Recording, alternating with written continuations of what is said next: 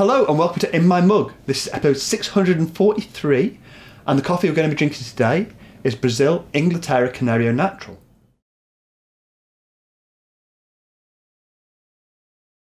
Now, this is a great coffee for immersion brewing for cafetieres, clever drippers, things like that. So Dale has agreed to go and brew Chris and I a cafetiere of this, and when he's done, we're going to get taste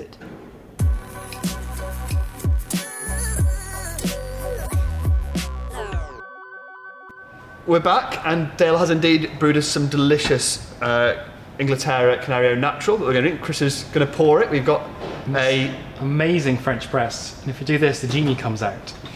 French press or cafetiere. Oh, I don't know.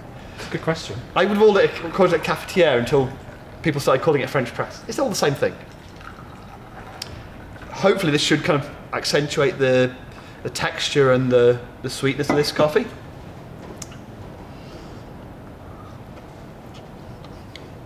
Held its heat quite well. It's definitely still hot. and I get a lot of that. It gives it that texture, which this coffee has already got a lot of good texture to it.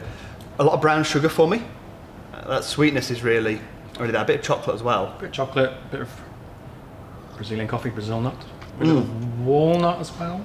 Yeah, Really like chocolatey, nutty, Brazil-y it, deliciousness. it is classic, and I get that kind of walnut from beyond the end, which is quite interesting. Interesting, and unusual. Like Canario is a varietal that. So this is a mutation of yellow bourbon.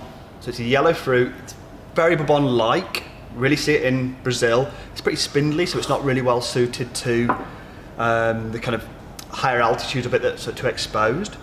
Uh, and we often see a little bit of dried fruit there. And this year, I'm not seeing it so much. And that's just one of those year-to-year variations. This is definitely more in that kind of chocolate, brown sugar, uh, Brazil nut for sure for me. It's a, it's a naturally processed coffee, but not kind of the naturals we'd see kind of from more African coffees. This is very kind of just very calm and very relaxed. Uh, and this is really like a really good example of Brazilian natural processing, which does tend to be a lot more elegant and understated than natural processing from other countries. But I do get a little bit of that, of that Just processing flavour, just, a, little tiny hint. tiny, tiny hint. And there's lots and lots of you out there who aren't quite such big fans of naturals as we are here at Has Bean, but this one, you see natural in the bag, don't get scared, don't be worried. It's okay. It'll be alright. It's very delicious. Soft, easy, just another like little easy drinking, Yeah, yeah, absolutely. And complex. It's the acidity on that is really low, as we've already said. It's kind of it's definitely those sweetnesses and body flavour. And I think this kind of brew method, also espresso, where it's going to really bring out that body and texture. You'll end up with a really kind of classic espresso. Um, if you go into filter method, you might find a little bit more acidity there, but it's still going to be really muted.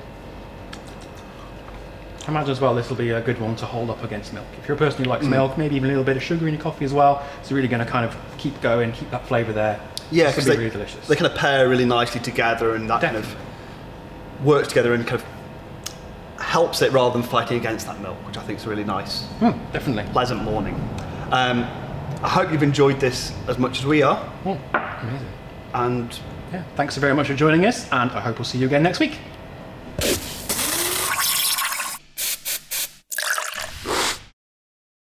uh, Nothing. thing, wouldn't it? Yeah, Addams Family. yeah. we'll do that. Anyway, brilliant. This is uh, my usual blend.